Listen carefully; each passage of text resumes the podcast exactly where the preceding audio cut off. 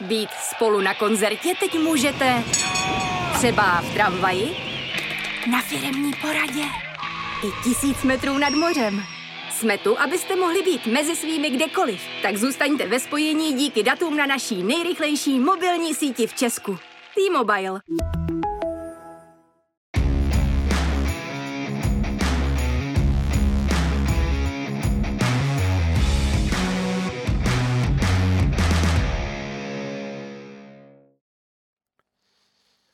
Vítejte u dalšího příklepu. Naším dnešním hostem je trenér bronzových Pardubic z aktuálního ročníku Extraligy a také stříbrné dvacítky ze světového šampionátu Radim Rulík. Radíme, dobrý den. Dobrý den. Ve studiu je s námi také šéf-redaktor Sport.cz Martin Kézer. Martin, ahoj. Ahoj, dobrý den všem. Budeme se věnovat eh, kariéře našeho hosta, včetně zajímavých eh, příběhů kolem reprezentačních eh, dvacítek a samozřejmě také se budeme zabývat extraligou, která jde do finiše a jdeme na to.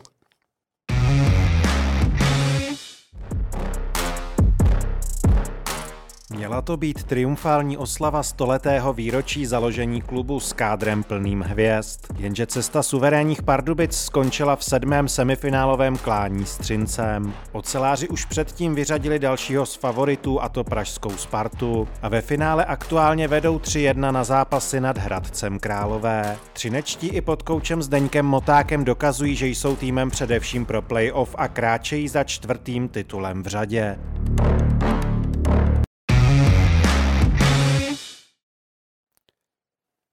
Pane Rulíku, vypadá to, že Třinec navzdory prohře ve čtvrtém utkání má samozřejmě blíže k titulu, čtvrtému titulu.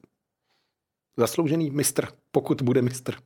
Tak určitě, pokud to zvládne, tak jednoznačně zasloužený, protože tu základní část tam si myslím, že uh, určitě měli navíc než na šestý místo, ale zase ty příčiny neznám, samozřejmě do toho bych se vůbec nepouštěl, ale v tom playoff, pokud vyřadili Spartu a Pardubice, tak eh, se, myslím, dostali přes dva jakoby hodně horký kandidáty na, na umístění v popředí a získali tím finále, získali tím ohromný sebevědomí a myslím si, že eh, s těmi zkušenostmi, které mají a s tím kádrem, který mají, tak všechno jim hraje do karet a mají velkou šanci po čtvrtý udělat titul. Drobné zakulisání proběhlo v prodloužení čtvrtého utkání proti Mountfieldu. Jaká to může být komplikace? Teď se jde do Hradce? Komplikace to maličko je. Ono každá prohra v playoff je nějakou komplikací, ale pokud se Hradci nepodaří historický zápis a obrat série z 0-3 na 4-3 a v semifinále Vítkovice ukázali, jak je to těžký, že to sice třeba jde se přiblížit, ale překlopit to, přetočit to je opravdu už těžký. Takže taky si myslím, že Třinec je hodně blízko. My tady mluvíme o čtvrtém titulu, ale je potřeba říct čtvrtému titulu v řadě. Celkově by to bylo pro Třinec pátý a možná stojí za zmínku, že dva hráči v třineckém kádru usilují o ten pátý titul. Byli u všech těch titulů a to jsou útočníci Martin Ružička a Erik Hrňa. Takže bavíme se o čtvrtém titulu v řadě, což je vlastně unikát od doby vsetinské dynastie v extralize nepoznaný. Mimochodem tady Martin za to může, protože už řekl v únoru, že nevěří Pardubicím mimochodem. To je pravda, já se k tomu tady musím přiznat, eh, že jsem v přímé konfrontaci s majitelem Pardubic řekl, že, se, že si myslím, že Pardubice ten titul nezískají a teď tady budu čelit kritice trenéra, ale... Na to se těším. já jsem si tak trochu, a teď spíš Co jako k tomu vedlo? Novinářské expertně, přesně tak, eh, říkal, že bude pro Pardubice hrozně těžké ustát ten tlak, který chtě nechtě na ten tým po vítězství v té základní části bude a chtě nechtě na něj bude doléhat. A to, já jsem to říkal ještě před startem playoff, takže to jsme ještě neviděli, jak ty dvojice půjdou. Ale už když jsem viděl, jak to bude těžký vlastně s Třincem zvládnout a tak dále, já si i teď pořád myslím, že to na Pardubice maličko dolehlo a to není teď ani výtka trenérové, ani nikomu jinému. To bylo strašně těžký ustát tu pozici, do které se Pardubice řekl bych vlastní vinou, ale teď nemyslím vinou, eh, ale tím vším dostali a vidíme to v těch sériích Hradec Vítkovice, Pardubice Třinec a vidíme to i teď ve finále, bytě 3-1 na zápasy. Je to strašně tenká hrana. Strašně tenká hrana mezi tím úspěchem, neúspěchem, mezi tím, co se povede a nepovede. Každý ten zápas, možná s výjimkou jednoho, dvou, Pardubice Třinec byl nesmírně vyrovnaný a rozhodovali to ty detaily a ty detaily mluvili pro ten Třinec. A skoro bych řekl, že to byla taková nějaká zkušenost nebo vyzrálost Třince z momentů playoff a to přece jenom to pardubický mužstvo nemělo. A to jsem si říkal při té úvaze, že tohle může ty Pardubice v nějaké fázi si zlomit, ale zastavit. Tak stalo se v semifinále v sedmém zápase. Konec vizionářství, jak to bylo s tím tlakem?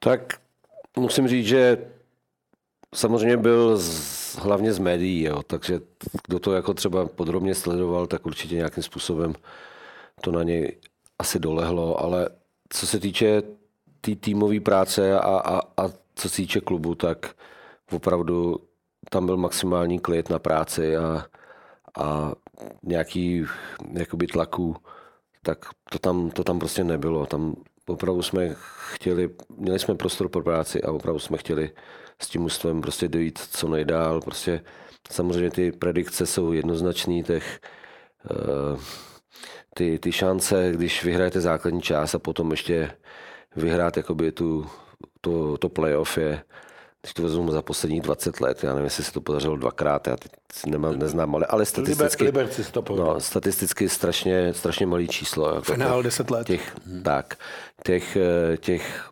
opravdu eh, příkladů nebo případů, kdy se to podařilo, je strašně málo. A tak samozřejmě procentuálně ta šance je strašně těžká, jo, to procento je strašně malý. Ale to, přesto to jsme, všechno jsme se snažili poznést a Opravdu si myslím, že ta, když se ohlídnu zpětně, takže ta série byla maximálně vyrovnaná. Opravdu mimo jednoho zápasu, a to byl ten druhý zápas, respektive druhý zápas eh, v pořadí a byl to druhý zápas Pardubicí, protože jsme začínali doma, tak to byl zápas, který nám hrubě nevyšel, tam jsme byli jednoznačně horším týmem a zaslouženě jsme prohráli. Ale ve všech těch ostatních eh, zápasech opravdu to bylo, buď jsme byli lepší, nebo to bylo maximálně vyrovnaný. A prostě rozhodovali golmani, rozhodovali, rozhodovala prostě momentálně, momentální situace na tom ledě a prostě bylo to v milimetrech a musím říct, že eh, s takhle silným soupeřem, jako byl Třinec, který vlastně porazil 4-2 Spartu, kterou jsem pokládal ještě za silnější tým, než jsme byli my, tak eh, prostě jsme se hráli prostě do poslední chvíle prostě maximálně vyrovnanou sérii. Bohužel otočilo se to proti nám, prohráli jsme poslední ten zápas doma, ten si myslím, že tam já jsem věřil, že když už jsme prohráli dva doma, tak ten třetí prostě máme obrovskou šanci doma vyhrát, protože zase procentuálně, aby jsme prohráli tři za sebou doma, tak eh, tam jsem cítil, že bychom mohli mít šanci, ale bohužel tam i přesto, jsme vedli, tak jsme dostali gól a to nás jako nějakým způsobem utlumilo a druhý gól nás úplně pohřbil v druhé třetině, kterou jsme se hráli velice špatně. A byla strašně, prostě z naší strany, to jsme úplně vypadli z rolí, ale ve třetí třetině zase jsme to nastartovali a byli jsme zase, po to, jak jsme byli ve druhý špatný, tak jsme ve třetí byli vynikající, ale bohužel ty šance, které jsme si vytvořili, tak prostě tyčky, neproměněný samostatný nájezd hiky, ale nemyslím ten, to trestní střílení, ale ještě ze hry a potom trestní střílení, který tam bylo kousíček k tomu, aby, aby to proměnilo. Mohlo to být všechno ještě ve hře a do, do ví, jak by to dopadlo, ale ale tím jenom chci říct, že opravdu, opravdu prostě ta série byla maximálně vyrovnaná a mohlo to dopadnout taky tak, ale bohužel pro Pardubice prostě to dopadlo, že jsme v tom sedmém zápase neuspěli. Trestné střílení, to je jeden z momentů, který asi zůstane nám všem v paměti. Co se dělo ty tři vteřiny před koncem na střídačce? Jaká byla volba, jak padla volba? Na, no my, jsme, my jsme vždycky jako Ríša Král hodně se, vždycky jsme se dali jsme na něho, za prvé ty kluky znal a za druhé samozřejmě excelentní prostě, prostě hráč, co se týče i těch, těch situací, tak samozřejmě má na to cit, oko a mm, takže tam došlo k té komunikaci a vyšlo z toho, že buď Zohy nebo, nebo, nebo, nebo Tomášika. A Tomáš si věřil, řekl, že prostě na to jde, pravák, taky si myslím výhoda, tak vlastně během chvilky se rozhodlo, že teda pojede Tomáš. Vy jste do té série vstoupili celkem suverénně díky dobrému vstupu do zápasu, díky přesilovkám. Co se stalo v tom druhém utkání? Protože tam to byly poněkud jiné Pardubice. Nevím, my, my jsme možná jsme trošku, nebo respektive já, prostě po tom zápase hned jsme si s hráčem jakoby sedli a, a hned jsme se bavili o tom druhém dnu, protože samozřejmě po tom zápase je třeba už se začít připravovat na ten, na ten druhý den, protože tím, jak jsou ty zápasy za sebou, tak jsme samozřejmě mužstvo, nechci říct pochválili, ale vyhodnotili jsme ten, nebo vyhodnotili jsme si ten zápas, ten první domácí a, a, a nasměřovali jsme tu přípravu na ten, na ten druhý den. A samozřejmě jsme, jsme upozorňovali, že ten třinec bude úplně jiný, že, že prostě nastoupí úplně jiný mužstvo a že na to musíme být nachystaný. A nevím, jestli jsme nevytvořili na ty hráče nějaký jakoby, tlak, nebo jestli jsme neznervoznili, nebo, nebo já teda se mi neznervoznil nějak jakoby víc, než, než třeba byli, ale každopádně ten zápas se nám vůbec nepoved. Ale to jsme se na něj opravdu chystali, aby jsme prostě, já říkám, prostě připravte se na ten zápas, jako kdyby jsme ten první zápas prohráli, jo? protože vždycky, když se ten, ten zápas prohraje, tak každý podvědomě prostě přidá, přidá v tom dalším zápase, přidá v soubojích, přidá, přidá v nasazení, přidá v důrazu, přidá v agresivitě, tak to všechno, co jsme, co jsme doufali, že to prostě tam bude, že jak nastoupí oni jako úplně jiný mužstvo, tak my nastoupíme ještě jako vo, vo, vo, vo level nebo o trošku lepší, než jsme byli v tom prvním zápase, tím, že na to budeme nachystaný, ale bohužel se to nepodařilo. Pak ještě jeden moment v Třinci jste vedli 4-0 a pak oceláři možná se hráli nejpovedenější třetinu celého playoff, kdy dotahovali na 3-4. Co tam se dělo na střídačce? Tak eh, samozřejmě měli jsme náskok, ale věděli jsme, že pokud se jim podaří dát góla, nevím, v prvních pěti minutách té třetí třetiny, tak samozřejmě to nastartuje. A přišly tam takové momenty, kdy oni prostě proměnili proměnili situace, v útočném pásmu se usadili, byl tam na nás tlak, eh, proměnili to a vlastně najednou to bylo 4-2 a samozřejmě byli ve hře a potom dali góla na 4-3 a samozřejmě obrovský záva, obrovský eh, jakoby mm, tlak na nás, protože cítili šanci, ale tam jsme to ustáli. No. Ale samozřejmě to je tak silný mužstvo, který prostě, když ucítí šanci. My jsme tam udělali ohromnou chybu v tom, že my jsme, když jsme si to potom samozřejmě, už no během toho zápasu to zaznělo, ale potom jsme si to jenom potvrdili, že my jsme první třetinu, druhou velice dobrý pohyb, uh, opravdu zaslouženě jsme se dostali do vedení, protože jsme je k ničemu moc nepustili a vlastně jsme měli víc zdržení, pokud jsme byli a víc jsme byli na kotouči a prostě ten třinec prostě nebyl ve svý kůži protože my jsme je přebruslovali, ale v té třetí třetině, jak oni dali tu, tu branku, tak začali přebruslovat nás. My jsme jakoby do té třetí třetiny šli až moc profesor, profesorsky za mě. Už jsme neměli takový pohyb jako ty první dvě třetiny a, a prostě oni nás zaslouženě jakoby trestali, takže prostě tam jenom z toho vyplynulo, že prostě proti tomu Třinci musíte hrát 60, ne dvě třetiny, ne jednu třetinu, ale 60 minut v obrovském tempu a, a musíte prostě to zvládat dopředu, dozadu a, a nepovolit jakoby v tom pohybu, protože v momentě, jakmile povolíte, tak oni ucítí tu šanci a mají tam hodně kvalitních a, a dobrých hráčů zkušených a prostě ty to okamžitě vycítí a hned jsou schopní to prostě využít. Je nějakých deset dnů od konce semifinále. Už jste si v hlavě asi jo, přemítal, co by se dalo udělat jinak, eh, třeba i z vašeho pohledu, nebo to prostě bylo o těch detailech a mohlo se to naklonit tak i tak? Tak já víceméně vždycky si to samozřejmě projdu si to, ale už to směřuju jakoby do té další sezony. To znamená, že eh, samozřejmě je mi jasný, nebo vím, kde, kde prostě to nebylo ono a teď prostě třeba se nad tím zamyslet a pokusit se jakoby udělat maximum pro to, aby v té příští sezóně, v té další sezóně, co nás čeká, aby prostě v těchto těch situacích bylo zlepšení. Takže samozřejmě to je běh na dlouhou trať, to prostě e, můžete mít v hlavě, můžete na tom pracovat a stejně se to nemusí povést, prostě, ale samozřejmě mám to v hlavě a, a teď nebudu říkat, co by se mělo udělat jinak, nebo jo, protože jsem třeba mluvil o tom druhém zápase, jak jsme se na to chystali a speciálně jako nejvíc jsme se chystali vlastně na ten druhý zápas, když vezmu z, tý z, tý, z, těch, z těch sedmi zápasů, tak úplně nejvíc jsme si chystali na ten,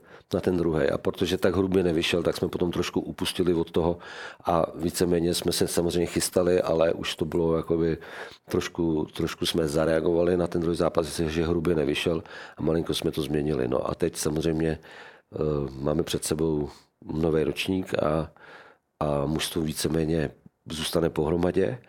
Možná tam dojde k nějakým kosmetickým změnám, ale ne žádným výrazným a opravdu máme prostor pro to, aby jsme zapracovali na tom, aby se to zase posunulo. Určitě se dostaneme za pár okamžiků k té další sezóně, ale Pardubice po letech temna hráli o titul, skončili třetí. Na mě to působilo velmi pozitivně i pak ty ohlasy, protože asi před začátkem playoff by třetí místo Pardubice v žádném případě nebrali. Ale nakonec ta energie, ať už z tribun nebo i odvedení klubu, byla velmi pozitivní. Působí to, Martine, na tebe podobně? Ano, ono se taky musíš dívat na tu sezonu celkově. Pardubice hodně přes léto obměnili kádr, přišel nový trenér, přišli, e, přišla spousta hráčů z KHL, z reprezentační ambicí a teď byla první otázka, taky jsme už ji tady řešili několikrát, jak moc si to v Pardubicích sedne, jak moc to začne hned od začátku fungovat. A to, a teď přisuďme tu zásluhu trenérovi, hráčům a všem okolo, to fungovalo. Takže Pardubice odehráli základní část opravdu velmi dobře, někdy až jako nadstandardně dobře.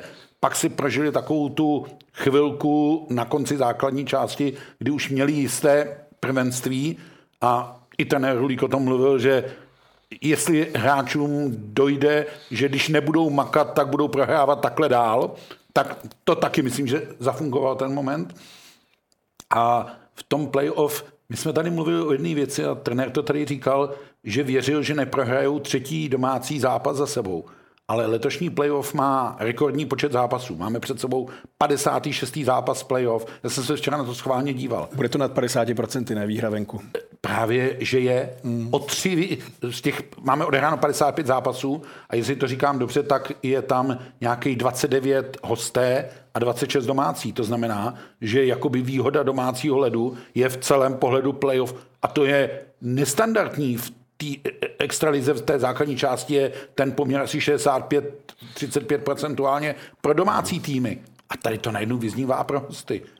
No, takže e, to je dobrá zpráva do Třince, horší do Hradce pro, před pátým zápasem, že to nemusí až tolik znamenat. A právě myslím, že u těch vyrovnaných týmů, kteří opravdu hrajou vyrovnaný zápasy a jedno, na jakým se to hraje ledě, jestli pardubickým nebo třineckým, tak opravdu pak rozjede drobnost. Ale já ty Pardubice a příští sezónu, já se zase tady trošku zapredikuju, já myslím, že pro Pardubice je hrozně důležitá ta letošní zkušenost. Že třinecká dynastie nebo třinecká sí, dr, síla dračí, jak oni o sobě v logu říkají, nebo v tom motu, eh, tak se rodila léty. Na těch hráčích je znát, že mají odehrané ty série a tak dále a tak dále. A Pardubicím ta letošní zkušenost určitě bude pro příští playoff eh, dobrá. Zaujal mě trenér Martinec Hradecký, který říkal, já nechci, aby to vyznělo špatně, ale my si to playoff užíváme. A užíváme si to v tom směru, že sbíráme zkušenosti, které ty hráči vlastně nikdy neměli mnozí šanci nabrat. A myslím si, že to je s pardubickým týmem do značné míry podobné, eh, kdy ten tým vlastně od toho titulu posledního spíš hrál dole a když se podíval do playoff, tak to bylo na pár zápasů. Teprve letos tam se hrál vlastně velmi důstojnou roli. A ano, jsou tam hráči, kteří odehráli playoff KHL, kteří mají ty zkušenosti, ale dohromady je to nějakých 22, 23, 25 kluků, kteří sbírají ty zkušenosti z playoff. Budou je určitě sbírat také příští rok. Nakousli jsme tu sezonu, která nás čeká. A otazník byl u působení hráčů s pozastavenými smlouvami v KHL. Lukáš Sedlák, Tomáš Jeka, Roman Will. Jak to s nimi bude? Už je definitiva, že zůstanou v Pardubicích? Tak já nemám úplně oficiální zprávy, ale myslím si, že jo. Což je dobrá jako zpráva. Na 100% to tady nemůžu říct, protože opravdu nevím, jako takhle jsme o tom s majitelem nemluvili doteďka, ale co jsem tak jako zaslech, tak si myslím, že, že jo. No, asi to dává i smysl s ohledem na přechod Dominika Frodla do Karolých varů. Ano.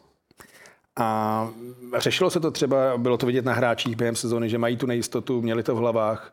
To myslím, že ne. Tam jediný problém byl u Tomáše, že Hiky, že vlastně vypad z těch zdravotních důvodů a opravdu to bylo velice nepříjemný, protože vlastně měl takový onemocnění, kde absolutně nešlo ani se udržovat, prostě musel být úplně v klidu, bez pohybu.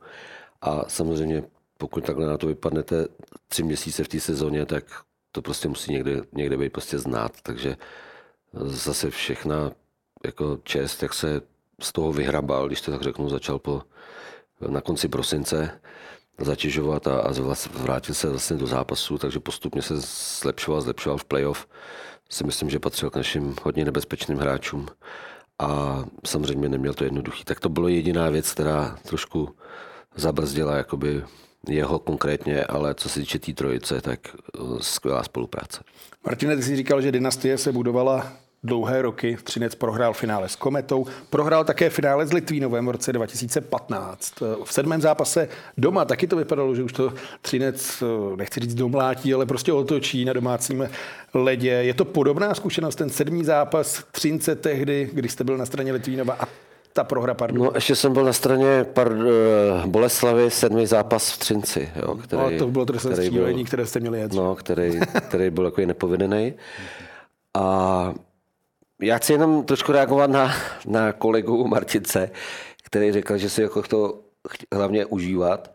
Tak já musím říct, že moje zase zkušenost je taková, že je tak složitý se pro, propracovat až do toho finále. Prostě opravdu nikdy nevíte, který soupeř na vás vyjde, jak vám to s ním sedne, s tím soupeřem. Takže to, aby se to všechno propojilo, aby v té základní části samozřejmě tam jde o čtyřku, jo, protože když teď teda je ten systém 12 týmů do, do nebo respektive ty týmy až do 12. místa do předkola, takže čtyři jdou přímo. Takže tam jde o to, aby trošku se pošetřili síly, aby se to mužstvo jakoby na to playoff mohlo připravit, takže ta čtyřka nebo třetím to byla šestka, tak si myslím, že první, první klíč je prostě uhrát tu čtyřku. I když letos to udělá 13 6. místa nebo má velkou šanci, tak ale vůbec opravdu, poprvé. poprvé. Vůbec poprvé v klub z takže, předkola takže ta, no, takže ta čtyřka, já si myslím, že je klíčová. Jo.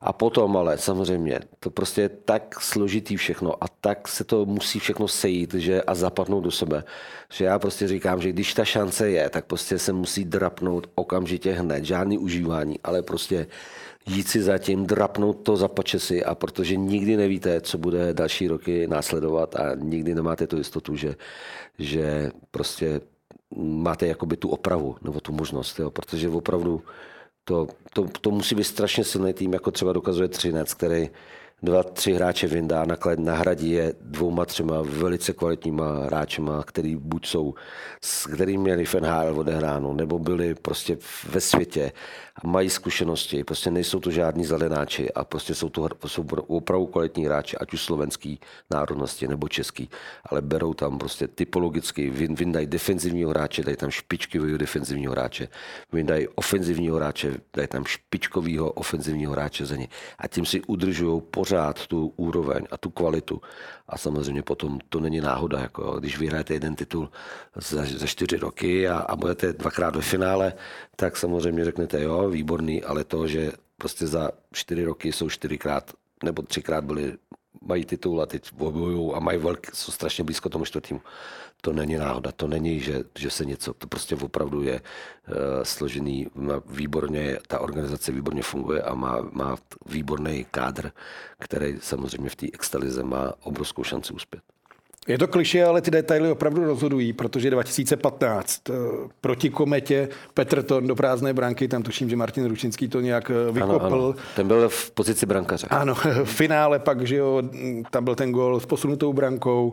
Eh, tam byl gol taky Martina Ručinského, tam se to mělo rozhodnout, ale bohužel ten, ta branka nebyla tenkrát ten boost takhle, který tam prostě je na té tyčce, na tom oblouku, tak byl posunutý z nějakého důvodu k té tyčce, takže ten puk, který tam šel do té brány, tak se tam zastavil o, to, o ten chránič, ale vlastně, že nebyl, že nebyl žádný důkaz, že to bylo jakoby celým objemem za brankou čarou, ale pokud by tam byl správně umístěný ten chránič tý, tý, toho oblouku, té konstrukce brankový, tak to byl jednoznačný gol za mě a prostě už se to rozhodlo v tom pátém zápase, myslím, že to byl hmm. pátý zápas a potom samozřejmě to došlo až do toho sedmého zápasu, ale, ale prostě ten sedmý zápas, prostě to je, to může dopadnout vždycky tak. Je to. Ano, zmínil jste tu Boleslav, tam taky za stavu 0,05 na 3.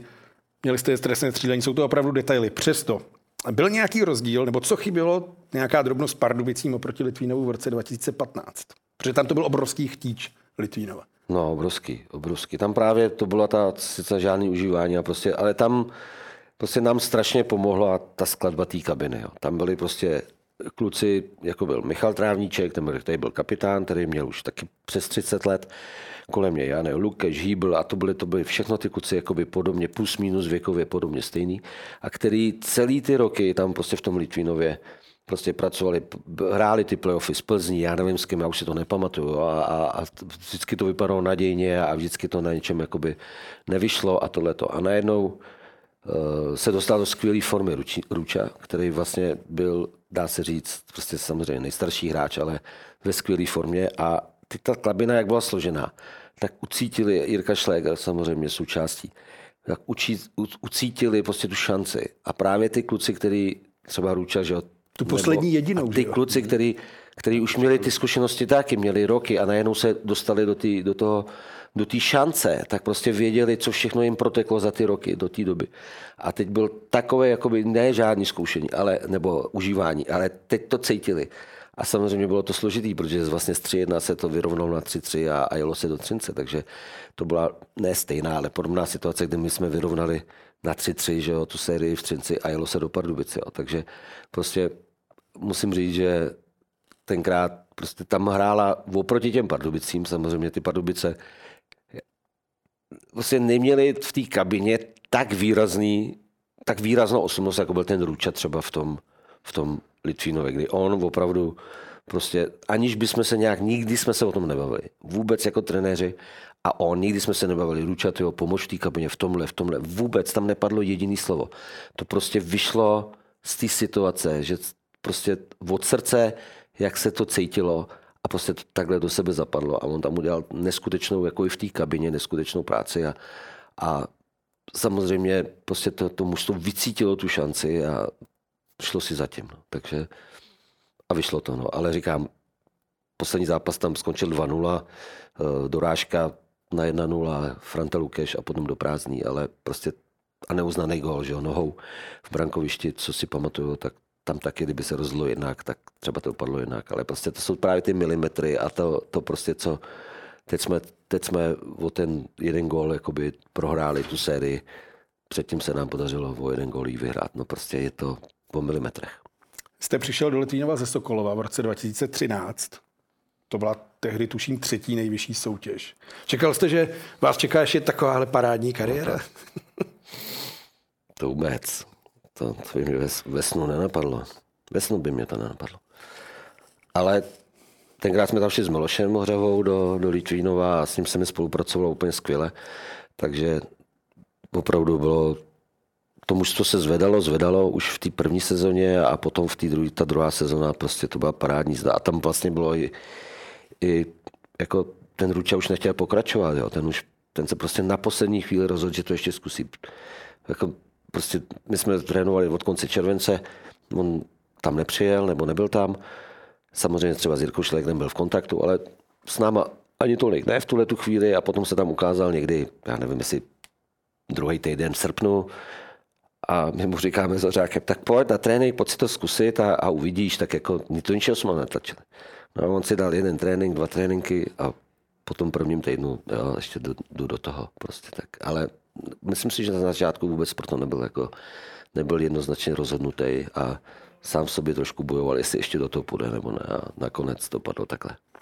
Vy jste měl obecně, dá se říct štěstí, na kolegy, k panu Hořevovi se dostaneme, ale teď Pavel Patera, který začínal sezónu i ve Spartě, co by kouč, stálo ho místo to, jak nezvládli. Start sezóny mluvili jste třeba spolu, protože partiáci z Mladé Boleslavy angaž má ve Spartě, jestli už do toho dorostl a tak dále? Ne, ne, ne, o tomhle jsme nemluvili. To je vždycky rozhodnutí každého toho trenéra, ale hlavně tam, tam byla škoda, že Vlastně Patis to tam ukončil na konci té sezóny, někdy, myslím v únoru. A já teď nevím úplně přesně, ale myslím, že je takhle. Takže to byla škoda, no. Prostě a potom už jsme byli nebo jsme v kontaktu, ale nějak, že bychom si povídali o tom, kdo kam má namířeno nebo to, tak takhle jsme to neprobírali. Jaký je hlavní rozdíl mezi Pavlem Paterou a Miloslavem Hořavou? Tak každý úplně jiný. Miloš je, byl špičkový back a Patý špičkový útočník. No. Tak už jenom je rozdíl samozřejmě v tom, že, že e, prostě každý byl jako, jo, my, my vždycky ctíme, že prostě samozřejmě se o tom bavíme všechno, to je jasný, ale prostě vždycky ty, ty beci mají jako neskutečný cit na ty obránce a zase ty útočníci mají neskutečný cit na ty útočníky. Budoucnost Pavla Patery, jaký vidíš, Martin? Já jsem si loni v létě taky říkal, jestli Pavel Patera dorost do Sparty, on podle mě odváděl v Mladé Boleslavi spoustu dobré práce. Já mám pocit, že trošku Pavel Patera zůstal ve Spartě sám a teď v tom smyslu, že i ten trenér potřebuje, aby mu to mužstvo pomohlo, aby to realizovalo a tam to nějakým způsobem nezafungovalo. Možná už pak i vedení klubu ztrácelo trpělivost. Všichni si pamatujeme uh, hry kolem Václava Varadě a podobně. No, uh, jde o to, že by Pavel Patera měl, protože podle mě trenérský potenciál má, měl jakoby restartovat tu kariéru a možná ne tak v ambiciozním klubu, jako je Sparta a hlavně v klubu, kde bude mít, teď to řeknu, větší rozhodovací pravomoci, ale nebude na to tak sám, bude mít možnost nějakým způsobem na ten eh, klub mít vliv, protože ke konci Pavlova angažmá ve Spartě už to vypadalo, že se to všechno valí jako přes něj. Že on, on už nemá žádný způsob, jak to s Patrikem Martincem, jak to zastavit. Jako. Eh, ještě je tam jedna zajímavá věc. Já, když se tady ptal na to rozdělení mezi Pavlem Paterou a Milošem Hořavou, já myslím, že Miloš Hořava je, a teď to myslím opravdu v velkých uvozovkách, ten pravý hokejový blázen. Ten člověk, který... Já myslím, že tady máme taky pravdu. Eh, kdyby neseděl hned vedle mě, abych nekoupil pár facek, tak bych si to řekl taky, ale člověk, který je do toho hokeje absolutně ponořený a tak dále. Což ale Pavel Patera je taky. A, ale Miloš Hořava má v tuhle chvíli, protože srovnáváme vlastně hráče dvou generací, tak Miloš Hořava má těch zkušeností pochopitelně víc. No, a e, taky si prošel různými no, osudy a peripetiemi říct, a že prostě vyhazovy. A... Pro toho Patize to je strašně, strašně rychlý. Jako no, to prostě, no. to, to, všichni jsme si tím prošli. Miloš si tím prošel, já jsem si tím prošel. S Milošem jsme si tím prošli, když jsme byli i spolu třeba v Varech.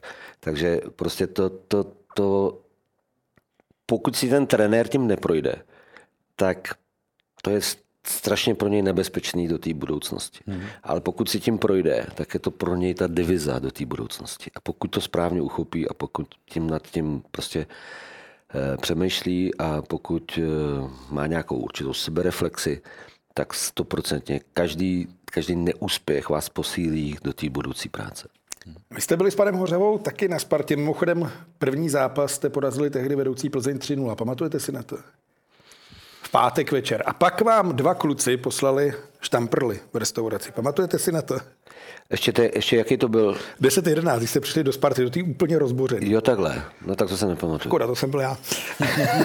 Pražský klub tehdy skončil 12. I tohle vás posílilo, protože ta Sparta tehdy neměla úplně špatný tým, ale ta sezona byla hrůzostrašná. Hrůzostrašná. A ještě jsem zažil další hrůzostrašnou v Spartě a to bylo, když jsem tam přišel k Frantovi Výbornému a ke klukům, který tam byli jako v lednu, na konci ledna, jo, tak taky.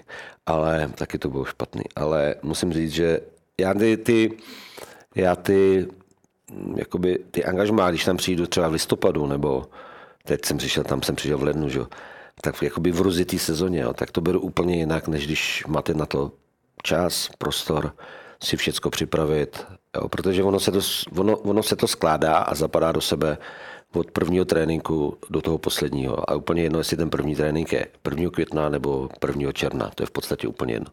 Ale takhle prostě, ale když, když máte tu startovní čáru jakoby od toho léta, tak máte daleko větší prostor pro to si to mužstvo připravit tak, jak byste chtěli a už s ním jakoby být v té komunikaci a už to, to, to mužstvo si na vás zvyká vy si zvykáte na ty hráče a už máte prostor pro to, aby se to všechno připravilo a potom navazovalo to na, to, na, na sebe na tom ledě a tak. Ale když tam přijdete v listopadu do rozjetí sezóny, kde prostě ty hráči jsou dole, tak samozřejmě máte možnost ty hráče prostě nějakým způsobem uh, uklidnit, máte možnost je trošku udělat všechno pro to, abyste zbavil nervozity, anebo prostě toho a pokud ty hráči mají trošičku jako natrénováno nebo nejsou úplně jakoby, uh, když to řeknu, uh, jako ne, není ten důvod té špatné formy v tom, že by nestíhali nebo prostě neměli na to v tu danou chvíli, je ten, je ten důvod někde jinde, tak samozřejmě pokud pokud je to takhle, tak je šance s tím něco udělat, ale pokud ten důvod je, že prostě nestíhají, protože nemají v nohách, nemají, nemají to prostě to fyzično, který proto je potřeba, tak samozřejmě se to nezmění během týdne, 14 dnů ani měsíce. Jo, takže prostě jsou situace, kdy se to podaří jako nějakým způsobem vylepšovat. Třeba, já nevím, v Litinovu jsme přišli a, a tam jsme hráli první rok o desítku a prohráli jsme poslední zápas na Slávy, no dneska si to pamatuju, na nájezdy. Předkole. Ne, ne, ne, my jsme bojovali o to předkolo. Jo, jo, jo, jo. My jsme bojovali o to předkolo, my jsme, my jsme tam přišli, to mužstvo bylo dole, to, my jsme to trošku zvedli s, s Milošem, jsme to trošku zvedli a bojovali jsme o tu desítku a neudělali jsme tu desítku. A teď nás to neskutečně, my jsme potom hráli ten playout, ale hráli jsme to nejenom na tři liney, tam jsme to střídali tak ty hráči, ale nehrálo se to víc než prostě na 15 lidí, aby byli všichni tempu. Hráli jsme ty mladý kluky hodně, který jsme tam měli, hráli jsme kluky z juniorky, který jsme chtěli příští rok do toho mužstva za, za, začlenit, který potom hráli ten další rok čtvrtou lineu a vlastně jsme to odehráli ten playout způsobem, že jsme neprohráli jediný zápas a už jsme si to jakoby připravili pro tu další sezonu a potom ta další sezona byla taková, jako, jak jsme o ní mluvili. Jo. Ta se povedla úplně neskutečně. Jo, ale, ale chci říct, že prostě tam, když tam přijdete, tak je to prostě strašně složité. Letos se to Milošovi ex, neskutečně povedlo, to mužstvo bylo silný, složený z výborných hráčů, akorát to prostě nějakým způsobem nezapadlo do sebe. Vůbec se nedokážu se pouštět do nějakých proč, to já vůbec nevím a, a ani to nechci vědět, prostě, prostě tak to prostě je, někdy si to nesedne a prostě tak to, ale možná tam přišel a od té doby s tím Švédem a od té doby to prostě šlo neskutečně nahoru a udělali obrovský jakoby progres v té sezóně a, a najednou to byla prostě štika ligy a, a největší favorit, protože ty hráči měli největší favorit, jeden z největších favoritů jakoby to vyhrát za mě. Jo. A ale to se vždycky nepodaří. Jo, prostě. A ty, tenkrát to byl ten, když jsme taky byli s Milošem a nepodařilo se to, a pak jsem tam byl s tím Farantou výborným, taky se to nepodařilo. Ale to je prostě strašně složitý. Prostě ty, ty, to, někteří si myslí, že se to dá za měsíc změnit. Nedá. To prostě je, to je prostě práce, která prostě systematická práce, která se ukáže postupně se ukazuje, ukazuje, ale nějaký výrazný rozdíl se musí se ukáže až časem. Ty, ty kteří myslí, že prostě mají ty největší správné myšlenky a nejlíp to umějí dělat a přijdou k tomu a za týden to bude vidět. Není to pravda, prostě to narazí.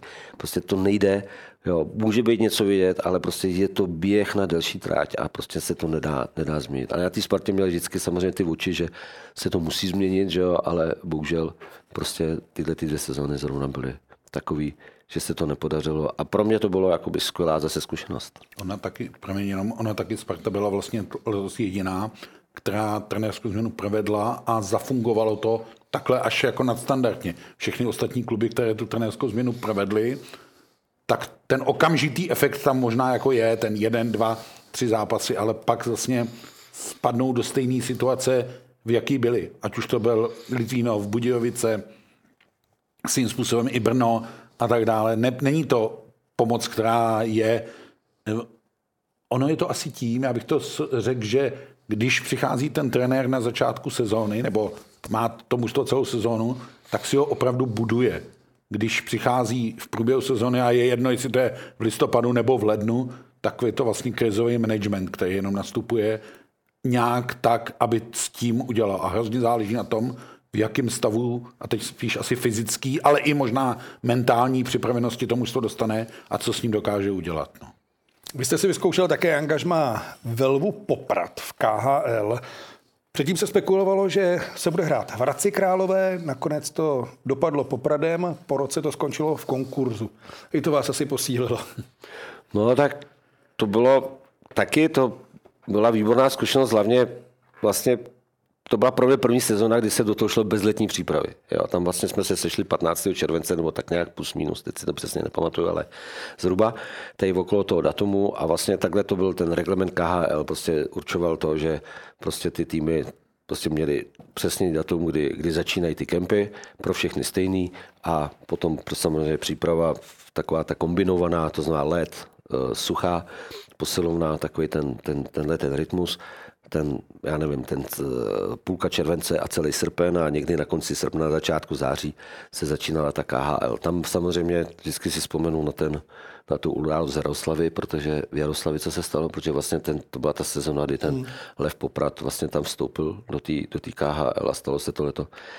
Neštěstí my jsme měli letět, myslím, do Omska, nebo to ten se odložilo, neletěli jsme na ten první zápas, pak se to nějak změnilo, Omsk přiletěl k nám, takže jsme začali později, než jsme původně měli, měli, měli, měli začínat, ale samozřejmě to, co se stalo a teď vlastně já jsem tam, nebo my jsme tam byli takhle ty Češi, Slováci, ten realizační tým a samozřejmě i ty hráči a tak to samozřejmě teď jsme, teď jsme říkali, my máme lítat celou sezonu letadlem a teď se stalo tohle, tak samozřejmě jsme říkali, tyjo, to, Jo, to, my jsme do té doby byli, byli zvyklí jezdit autobusem, že jo, takhle po, po České republice, nebo oni Slováci po slovenský.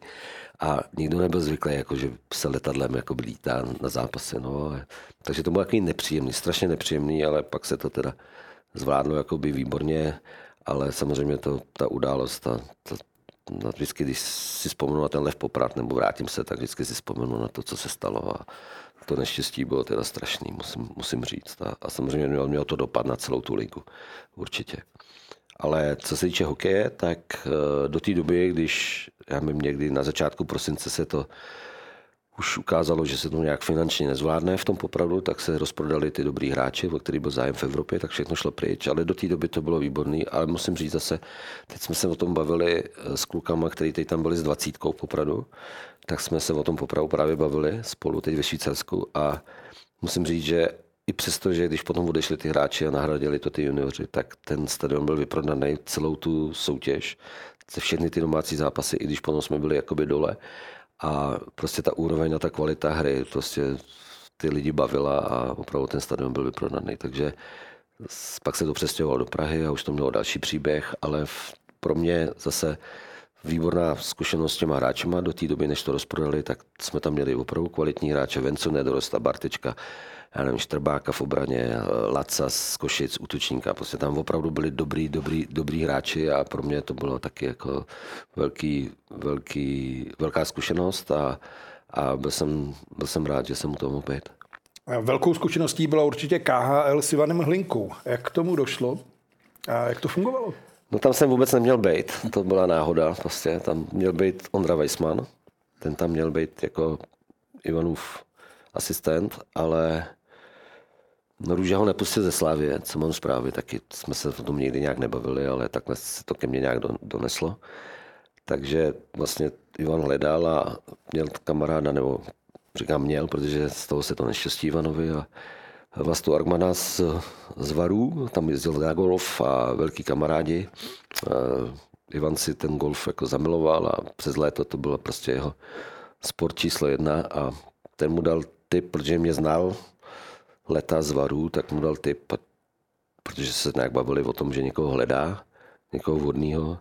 No a on mu dal tip na mě, my jsme si dali zkusku na golfu, tam jsme si popovídali a dopadlo to tak, že jsem tam šel k němu. No.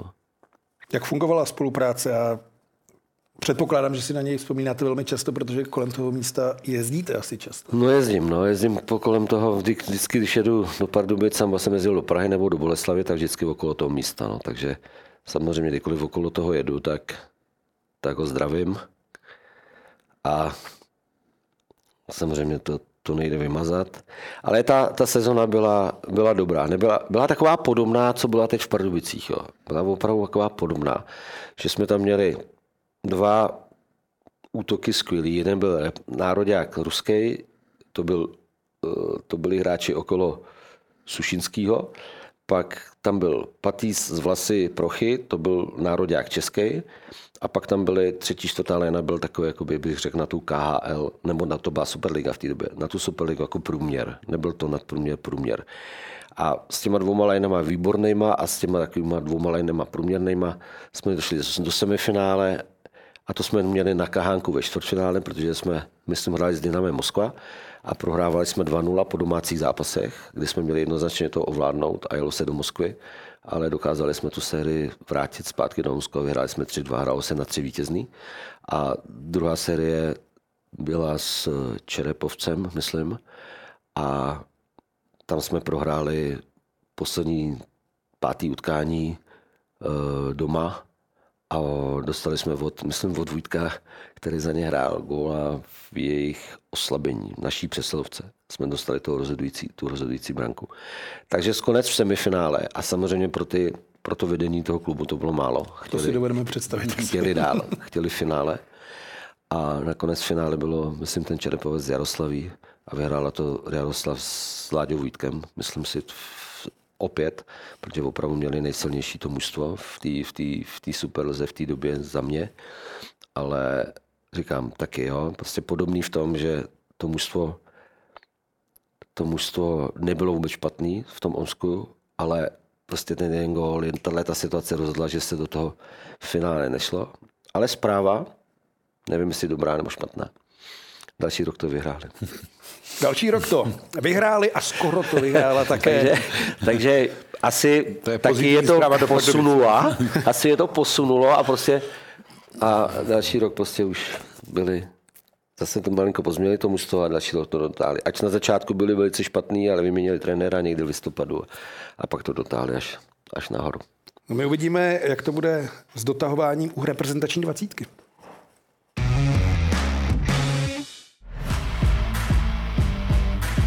Stříbro české dvacítky z kraje tohoto roku patří k největším úspěchům současného českého hokeje. Podívejme se však, jak pokračují kariéry některých hráčů. Kvůli zranění krční páteře skončila sezona předčasně pro Jakuba Kose. Jiří Kulich přes velmi slibné statistiky v AHL marně vyhlíží šanci v Buffalu. Dočkal se naopak Stanislav Svozel, který si užil debit v NHL jako hráč Kolumbusu. A podobně jako David Jiříček bojuje o nominaci na mistrovství světa dospělých. Gabriel Šturc dokončil sezónu jako kapitán týmu Kelowna Rakic. Jiří Ticháček se podílel na záchraně Kladna v extralize. Petr Hauser získal juniorský extraligový titul se Spartou a Eduard Šalé se pere o lepší umístění na draftu na probíhající mistrovství světa 18.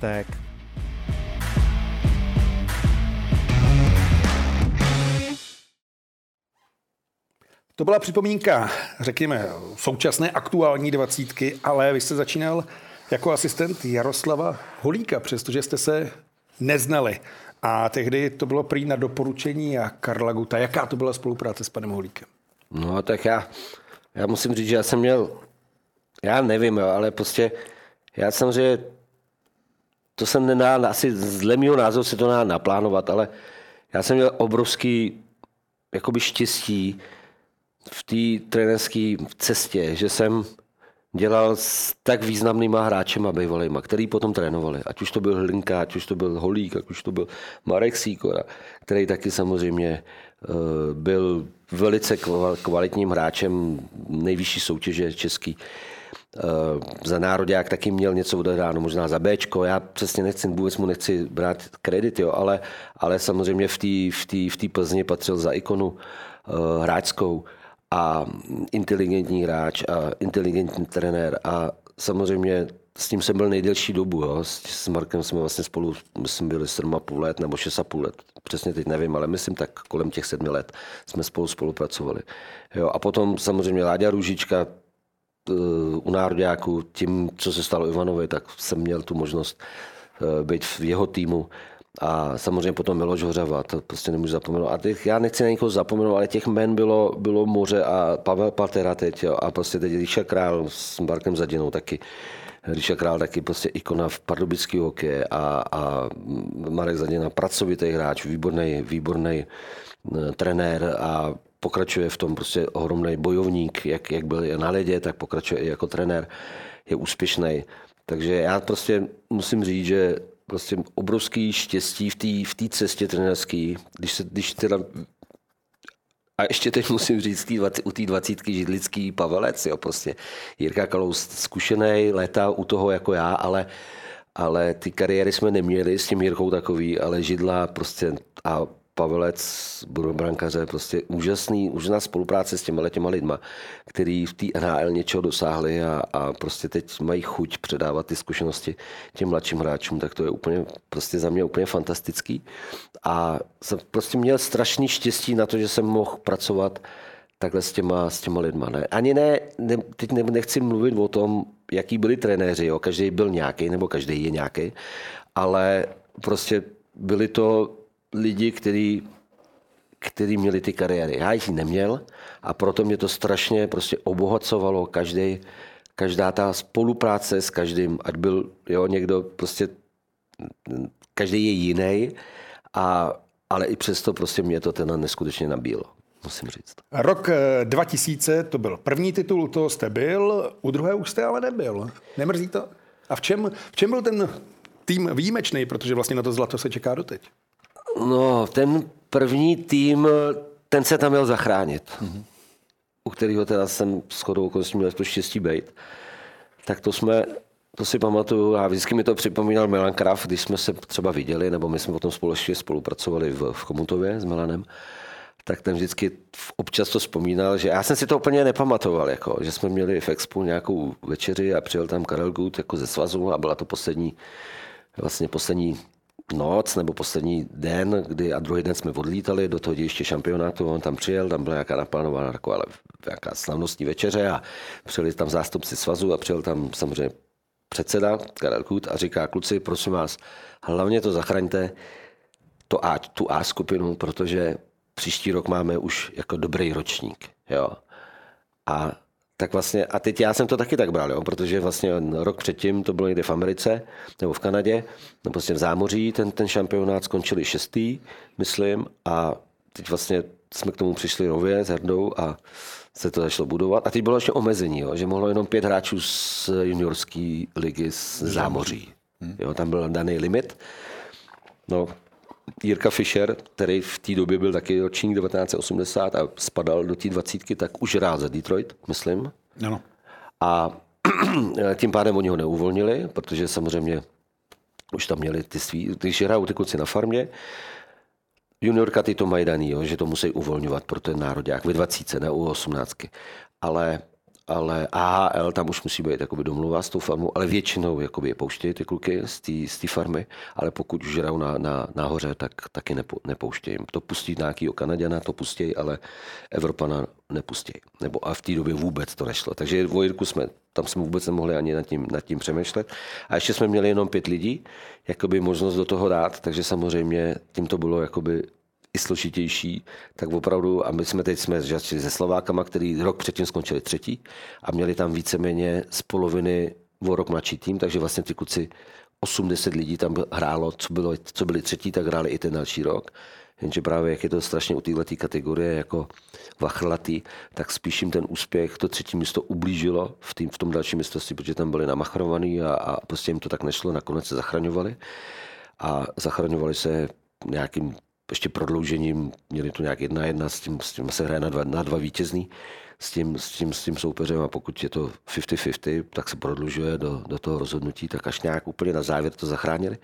A my jsme s nima začínali první zápas, jo, takže jsme říkali, ty ježišmarja, no a my jsme zvládli, no a postupně to, a to jsme ještě před tím mistrovstvím, to bylo úplně podobné jako letos. To mi prostě dávalo úplně, prostě jsem říkal, to není možné. To bylo 20, to byl rok 2000, teď 2023, takže to bylo vlastně nějakých 22 let, 23 let od té doby. A vlastně my jsme hráli poslední přípravný zápas se Švýcarskem. A já si to pamatuju jako dneska, my jsme prohráli, myslím 4-2 nebo tak nějak. A přivít Zbíně Kusí do té kameny trenérské jsme seděli s Holíkem a teď tam začal spínat a říkal, Ježíš já po tohle já se nepodepíšu, já odstupu, prostě to, to, to bude fiasko, to bude propadák, to je Bčko skupina, jak vyšitý, my neporazíme ani Švýcary. A teď tam lamentoval a prostě a já mu říkal, prostě zbyl klid, prostě to ještě není mistrovství, klid. No a my jsme letos taky prohráli se Švýcarama vlastně ten poslední přípravný zápas. No a my jsme v tom, na tom mistrovství neprohráli, jenže tenkrát se tam neprodlužovalo. Jo, tenkrát prostě remíza byla, remízy, no. byl, byl výsledek. Jo. Takže my jsme remizovali s Kanadou i s Amerikou. Měli jsme Kanadu, Ameriku, Finy a Slováky ve skupině. A když jsem si to jako dal dohromady, tak jsem říkal, ty my musíme aspoň jednoho porazit, aby jsme se dostali do toho, do toho aspoň na to čtvrtý místo a nehráli tu o to udržení. No a tím, že jsme porazili ty Slováky první zápas, tak to nás nakoplo, samozřejmě, protože jsme věděli, že teď je obrovská šance se do té čtyřky dostat. No a nakonec to dopadlo tak, že my jsme na to mistrovství neprohráli. Ale když to vezmu, tak my jsme neprohráli ani let- ani letos. V základním čase jsme neprohráli. My jsme prohráli jednou v prodloužení se Švedama a jednou v prodloužení s Kanadou. Jo, takže to bylo strašně podobný. A taky se prohrál s těmi Švýcarama. Takže strašný, takový jakoby podobný. A, a zase podobný v tom, jak se to mužstvo stmelilo a jak se semklo. To bylo taky tenhle ten první rok. Prostě neskutečně se ty kluci semkli a podávali, já bych řekl, prostě na tu dobu podávali, to byli, pak se ukázalo, že některý hráči velice dobrý, ale třeba ty obránci to pak ty to moc neohráli. Ten Zdenek Šmíd, ten skončil docela brzy, ten to tam vychytal. Jo, takže samozřejmě ne ty kariéry každý měl, ale výbornou kariéru udělal Havlát, že jo, to už prostě bylo vědět, ten tam byl ještě jakoby mladší, pak jel i na mistrovství se dospělých do Petrohradu, myslím, tam je vlastně měl dvě zlata za jeden rok. Mám takový dojem, že to takhle bylo. jo, nakonec. Ale opravdu ještě pár, pár kluků, myslím, Síva, nedorost. Síva, nedorost, Vrbata tam nebyl, ten byl až ten Vrbata další rok. Jo, a ten, ten Nedorost, Síva, Havli, ty ještě šli potom do toho dalšího roku, kde se připojil Pleky a já nevím, Vrbata a Brandl a já nevím, kdo všechno, nechci nikoho zapomenout, ale opravdu výborní hráči, Erat, jo, výborní hráči a ty to tam potom taky ovládli. Jako měli se Švýcarama měli na mále, ale to potom přelomili. Ten zápas, kde prohrávali po dvou třetinách, myslím, ten zlomili a potom to dotáhli až do finále a zaslouženě ho vyhráli. Jo. Ale ten opravdu ten, ten, ten další ročník vůbec nechci snižovat, ale byl daleko silnější než tenhle. A proto pro mě je to obrovsky cený, že ten, tenhle ten tým, jo, že prostě to se tam jdete zachránit a nakonec se podaří tohle. No. Tak to Ne vždy to ale bylo růžové. 2006 jste skončili na šestém místě. Navíc tam bylo předčasné vykázání Michala Gulašiho, který se měl zapojit do potyčky se Zdeňkem Bahenským a Petrem ne, ne, Polem. ne, Petrem Polem. Petrem Polem. Hmm. A, no a pak jste spolupůsobili na Spartě.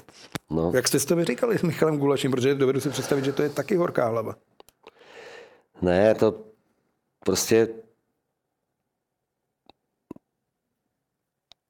Já bych vůbec se tady k tomu jako nevracel, protože samozřejmě dneska bych to udělal úplně jinak a A to je důležitý, ale. Prosím? byste to udělali jinak, jak byste to udělali jinak? úplně jinak bych to udělal. Ale prostě to nemá cenu, prostě to už se stalo a nemá cenu se teď jakoby k tomu vracet, ale na té Spartě to bylo mezi náma velice korektní.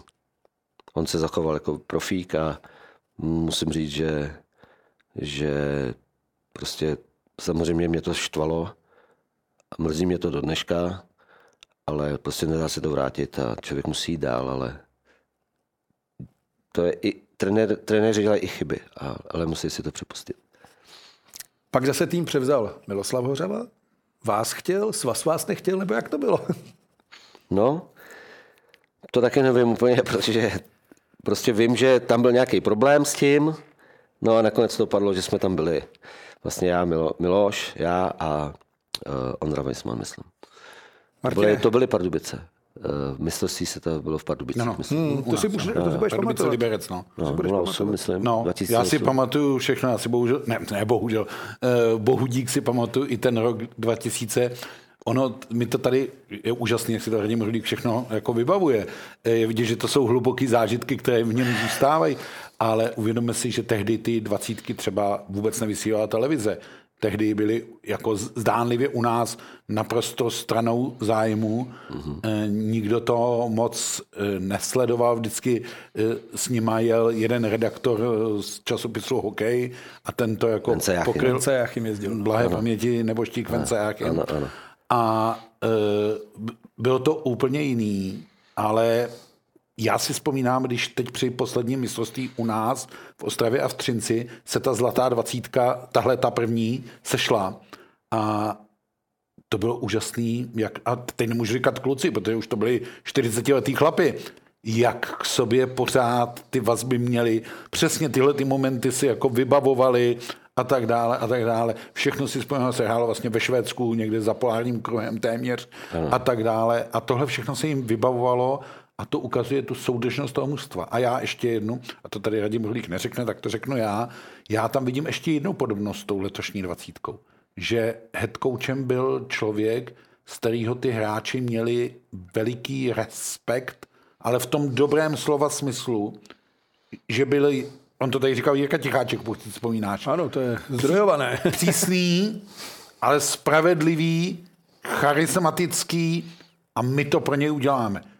Kdykoliv tady si nějaký trenér, tak o tom mluvíme pořád dokola. Pokud mužstvo je schopné a ochotné pro trenéra sežrat puk a ten trenér vezme to mužstvo v ochranu, a to zase Radim Rulík moc krát udělal při toho šampionátu, tak to, to zafunguje. Ta symbioza je nutná. Pokud ten trenér stojí tam a mužstvo hraje tady, tak to prostě nezafunguje a nenese to ten úspěch. A jak já jsem Jaroslava Holíka poznal, tak i já jsem z něj jako mladý začínající novinář měl obrovský respekt, protože on nešel pro nějaký, to nešlo jinak. Nešlo, nešel pro nějaký slovo jako daleko, ze vším byl rychle hotový, ale on ty hráče uměl podle mě, a ono se to dneska tak jako zneužívá to slovo motivátor a tak, ale on je motivoval vlastně tím svým vlastním činem, chováním, jednáním, nekompromisním.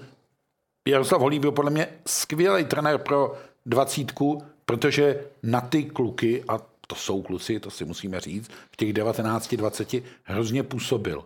A působil na ně možná i nevědomky, ne, že by si to jako plánoval, teď na ně zapůsobím, teď udělám. Já myslím, že Jaroslav Holík byl vlastně velký praktik, to je další věc, která tady spojuje ty hráče s tou slavnou eh, hokejovou minulostí, že vlastně oni si to své hráčské DNA přenesou do té trenérské DNA. A není to automatický. Známe spoustu bývalých hráčů, kterým se ta trenérská angažmá nepovedla, ale tyhle jména, které tady Radim Hrulík zmiňoval, si myslím, že to měli a proto Jaroslava Holíka by ty kluci dejchali. Oni by si to nedovolili vlastně nedejchat.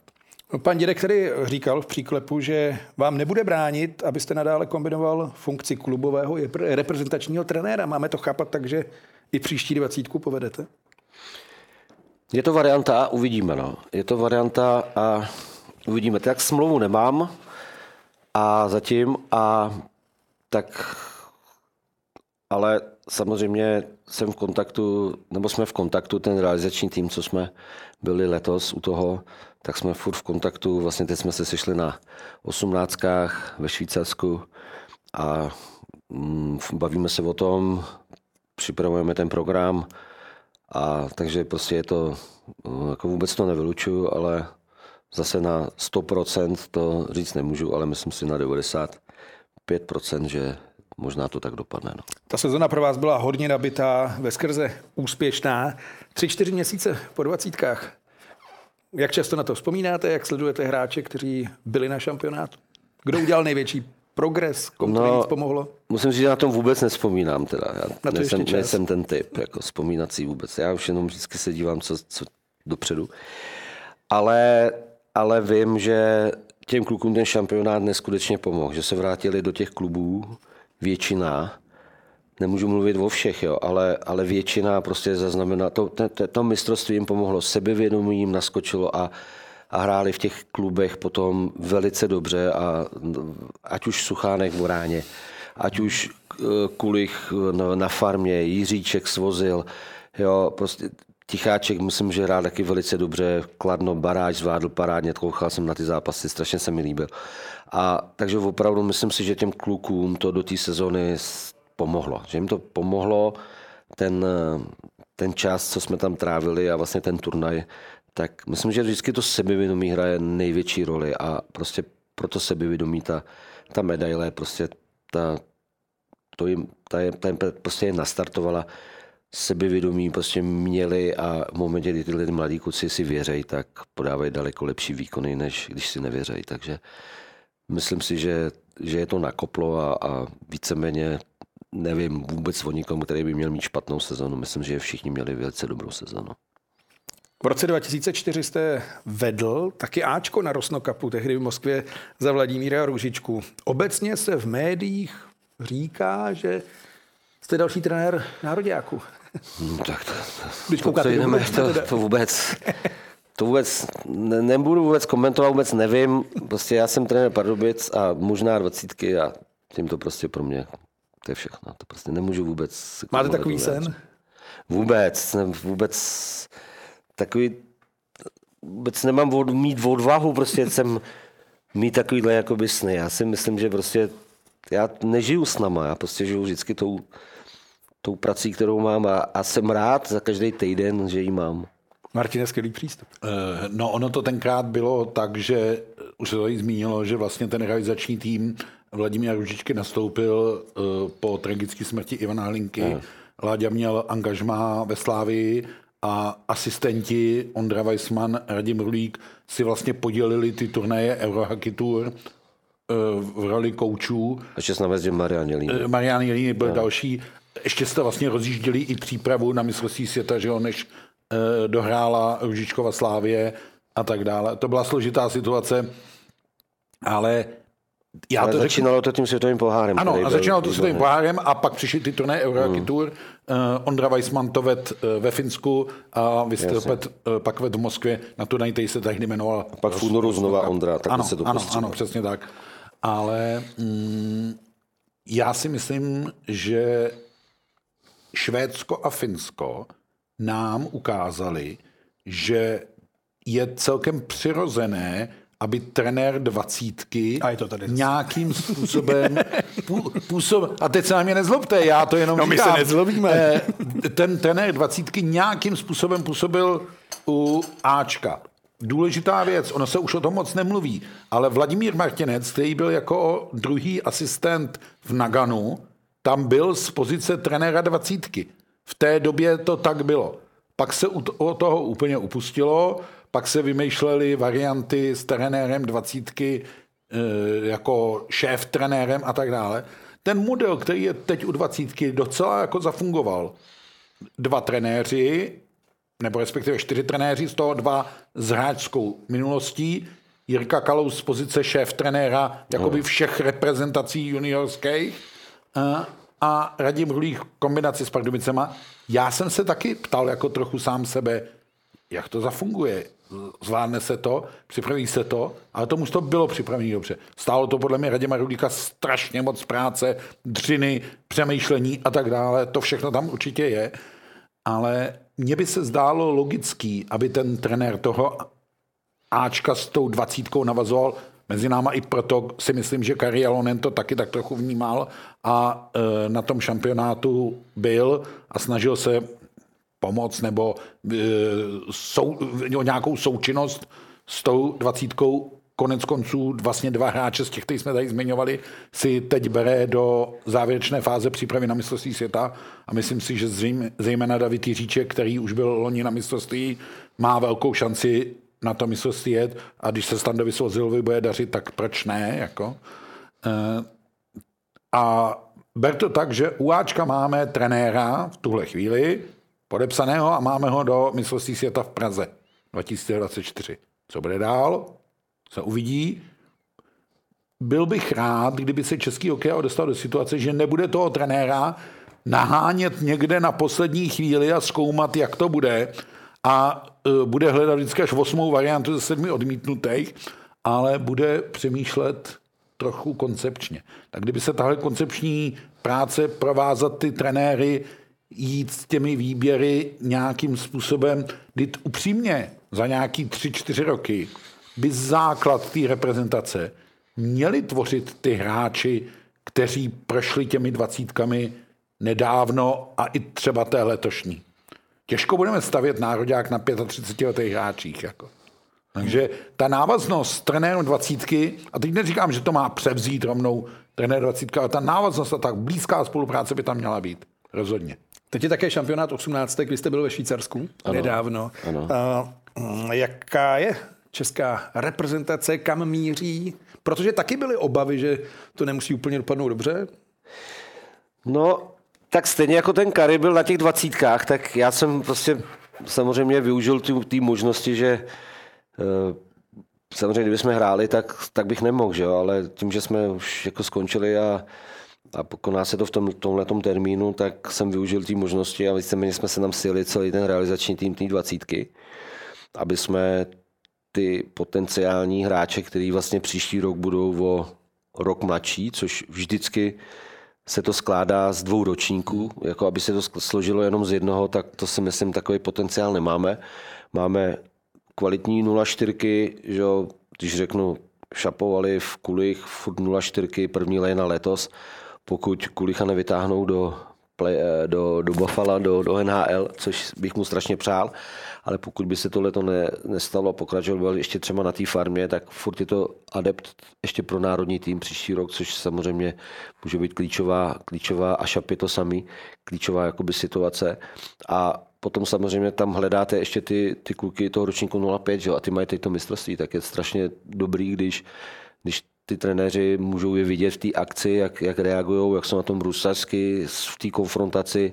Mě zajímal hlavně ten zápas se Švedama, který se naším, jakoby, myslím, velice poved. Ten vůbec nebyl špatný, tam chyběly drobnosti, detaily, eh, trošku víc si věřit, trošku víc být drzejší a, a prostě ten, ty Švédové byli kmání. Ty Švédové nás trošku podcenili za mě, protože ten se nedal vůbec porovnat ten výkon Švédsko-Kanada a Švédsko 8 a Švédsko my, tam ty Švédové byli s náma jakoby horším týmem, nebo horší daleko než s tou Kanadou, tak si myslím, že nás tolik nevzali a to byla naše šance. Ale bohužel ten zápas jsme nezvládli, ale je to zápas základní skupiny. Teď hrajeme s, s Kanadou a, a myslím si, že tento mužstvo opravdu má za prvé špičku golmana a vůbec tam nemá špatný hráče v, v, jakoby, a když, v tom týmu a když se to semkne, tak si myslím, že mají šanci něco uhrát. Jsem, a jsem rád, že jsem to viděl a samozřejmě jsme se tam shodli s kolegama na tom, který bychom hráče pozvali do kempu, který potom bude v červenci pro budoucí, budoucí dvacítku. Ale ještě se malinko vrátím k té dvacítce, jestli můžu.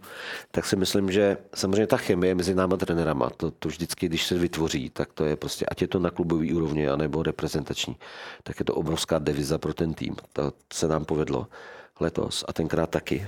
A, a další věc si myslím, aby jsme neopomněli ty hráče, protože já jsem přesvědčený, že opravdu z těch kluků výjdou ty reprezentanti a ještě udělá dost těch kluků udělá výbornou kariéru i v NHL, nebo že půjdou do NHL. Prostě to není náhoda. Opravdu ten potenciál ten hráčský potenciál v tom týmu prostě byl. To není, že jsme se propracovali jako a udělali tu, tu medaili, tak to myslím, že budoucnost ukáže, že prostě budou výborní hráči Brabenec, Kulich, Šapovaliv, Svozil, Jiříček, eh, Hamara. Nechci, nechci Suchánek může ještě prorazit jako golman. Vůbec nechci na nikoho zapomenout, ale prostě opravdu jsem přesvědčený, že z těch, z tohletoho týmu opravdu jsme tam měli šikovný kluky a ty kluci, pokud budou na sobě pracovat a pokud budou správně vedený. A to ta Kanada jako by má nastavený, že jsou opravdu správně vedený. A musím říct, že jsem potom přesvědčený, že už letos si myslím, že já nevím, jak je to s Jirkou Kulichem, ale pro mě byl ten Jirka Kulich jako adept pro národák podobný případ, jako byl ten Havlát. Úplně jednoznačně, protože to zvládá bruslarsky, zvládá to technicky, je výborně na tom pohybově, je správně drzej, sebevědomý, opravdu dobrý hráč takže nevím, jo, není pozvaný, protože jejich farma asi ještě hraje. Hraje, on má no. tu povinnost v Rochesteru. No. Tak, tak, tak, takže hraje, takže teď mu uteče ten KM, tím pádem, jak je mladý, tak asi to nevíde letos, nevím, ale pokud by měl to tu možnost přijet na ten kemp, tak asi myslím že by v něm byl stoprocentně a, věřím, že, a věřil bych tomu, že přes ty kempy se dokáže dostat až do finální nominace. Jako se to loni podařilo třeba Jirkovi Černochovi s s Jakubem Flekem, s Jakubem Flekem který, který taky začínali, Vary končili brzo, tak začínali a prošli vlastně celý to, celou tu přípravu a nakonec v té finální jakoby nominaci byli zaslouženě. A tak si myslím, že i ten Jirka Kulej by měl šanci, ale bohužel takhle se to schází, že nemůže sem odcestovat, protože jeho tým hraje a on tam musí dodržet ty závazky. Takže možná to letos nevíde, ale do budoucna jsem o tom přesvědčený, že z z toho týmu tam prostě vyrostou hráči do dvou, tří let pro, pro národní tým.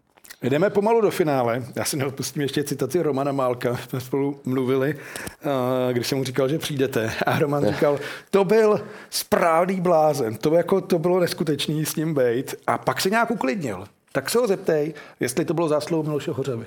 A je po jeho boku. No taky, určitě, určitě. Ale, ale celkově prostě když o tom, když o tom člověk prostě přemýšlí, když, když, když pracuje s tím, jo, prostě ten, ten život je krátký, ta sportovní, to, to, on to strašně rychle uteče. Já jsem začínal, byl jsem nejmladší trenér a teď jsem byl jako asistent trenér, ale nejmladší, tak jsem, to jsem prostě koukal kolem sebe, vyukaný. A najednou takhle, a já jsem nejstarší, já se podívám takhle okolo sebe a jsem tam nejstarší. A říkám, ty jo, to není možný. A najednou těch 30 let, co vlastně jsem začínal v 90. Eh, v 91. roce, v 26 letech, eh, jako asistent v druhé národní lize u dospělých jsem začínal. V lize jsem začínal v roce 96 jako asistent. A když si vezmete, kolik je to let, dneska rok 2023, tak to Jiný prostě... sport. No to taky, ale takhle to uteklo. Jako. A teď, kdyby, eh, já vždycky říkám těm klukům, vždycky říkám, kluci, tyjo, tak jo, oni 2, 30, 33, 34, já už jsem starý. Já říkám, kluci, tyjo, vy nejste starý, vy jste v nejlepším věku. Jo, to je jedna věc. Ale druhá věc, ono to strašně rychle uteče. A nepracovat s tím a, a jako nechat to protýct mezi prsty, si myslím, že by byla největší chyba. Já prostě to mám nastavení tak, že každá ta sezona, každá ta, ať, ať, ať, ať se to povede, tak je to dobrý. A když se to nepovede, tak prostě se z toho nehroutit, ale naopak vzít si z toho to, to správně si to vyhodnotit. Proč, co, jak, jak a, a tím i prostě si myslím, že se formuje ten, ta osobnost toho člověka. Jako. Takže když to nenechá ladem a opravdu s tím pracuje. A samozřejmě ten vývoj, že jsem se sklidnil, ale částečně, jo, protože na tréninku vůbec nejsem klidný, naopak. Tam jsem možná ještě větší blázen, než jsem byl, jo, ale v tom zápase prostě dávám těm, těm hráčům, aby měli ten pocit, že prostě můžou se realizovat, že prostě není na ně nějaký přemrštěný tlak, ale prostě ten tlak je v tom tréninku, protože tam si to projedeme, tam, tam, tam prostě oni přesně vědí, co chci od nich a prostě tam na to tlačím prostě neskutečným způsobem, když to tam není, když to tam je, tak je to v pořádku. My máme takovou tu mentalitu, že jak dva, tři dny to necháte být, tak ty hráči najednou už prostě tomu nedávají to, co by bylo třeba v tom tréninku se bavím. Takže se to furt musí prostě nějakým způsobem, tam naše mentalita je prostě vynikající pro kreativitu, pro kreativitu. Říkejme ale... tomu na vyčúranou. No, pro kreativu je skvělá, ale pro takovou tu denodenní práci, denodenní dřinu, prostě jít si za svým cílem a prostě to od, odmakat a, a ono se mi to potom vrátí, tak na tohle to jsme strašně lehtiví, když to řeknu. Naše mentalita je prostě proti, jde proti nám malinko v tomhle.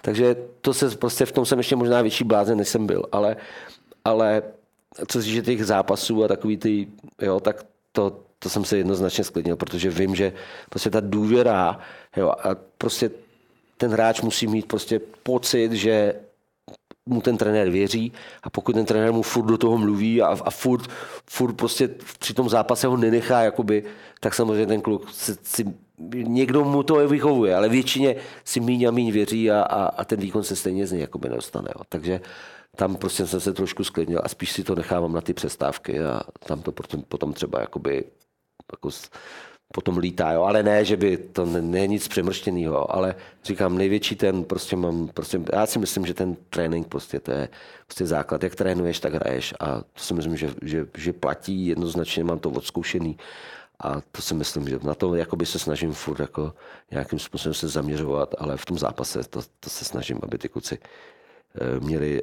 ten pocit nebo cítili tu od toho trenéra, že, že jim věří. Poslední věc, Ostrov nad Ohří. Dlouhá léta tam nebyl zimák, týdenní Karlovarska vás kdysi citoval, že z toho důvodu rodné město nepřirostlo k řeci. Už tam je zimák, zakončíte tam třeba kariéru někdy. Tak to, to, to vůbec, já si myslím, že ne. Protože už tam nebydlím. Já jsem se přestěhoval do jiného města. Do Tam je zimák, jo, v tom městě novém. Není, není, ale to je vesnice.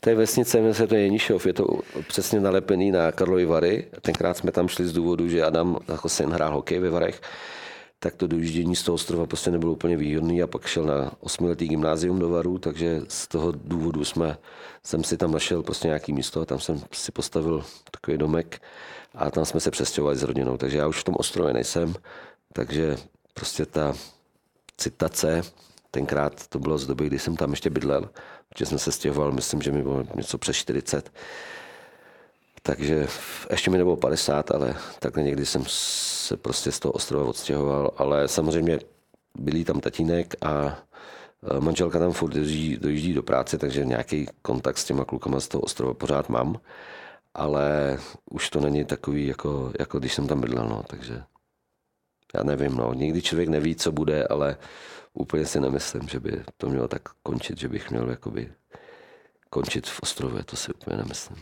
Pane Rulíku, končí všechno, končíme i dnes. Každopádně, ať se daří. Děkuju. Ať v osobním, trenérském životě, zkrátka ve všem. Děkuju moc. Martine, tobě taky díky. Já Tobě, ať se taky pozvání. daří. Děkuju. A vám děkujeme, vám se taky, ať se daří a že jste si udělali čas. Například poděkujeme a připomínáme, že Náš pořad Příklep můžete sledovat také v podcastové formě. Nezapomeňte si pustit také podcast za Mantinelem a těšíme se brzy na viděnou a naslyšenou. Hezký den.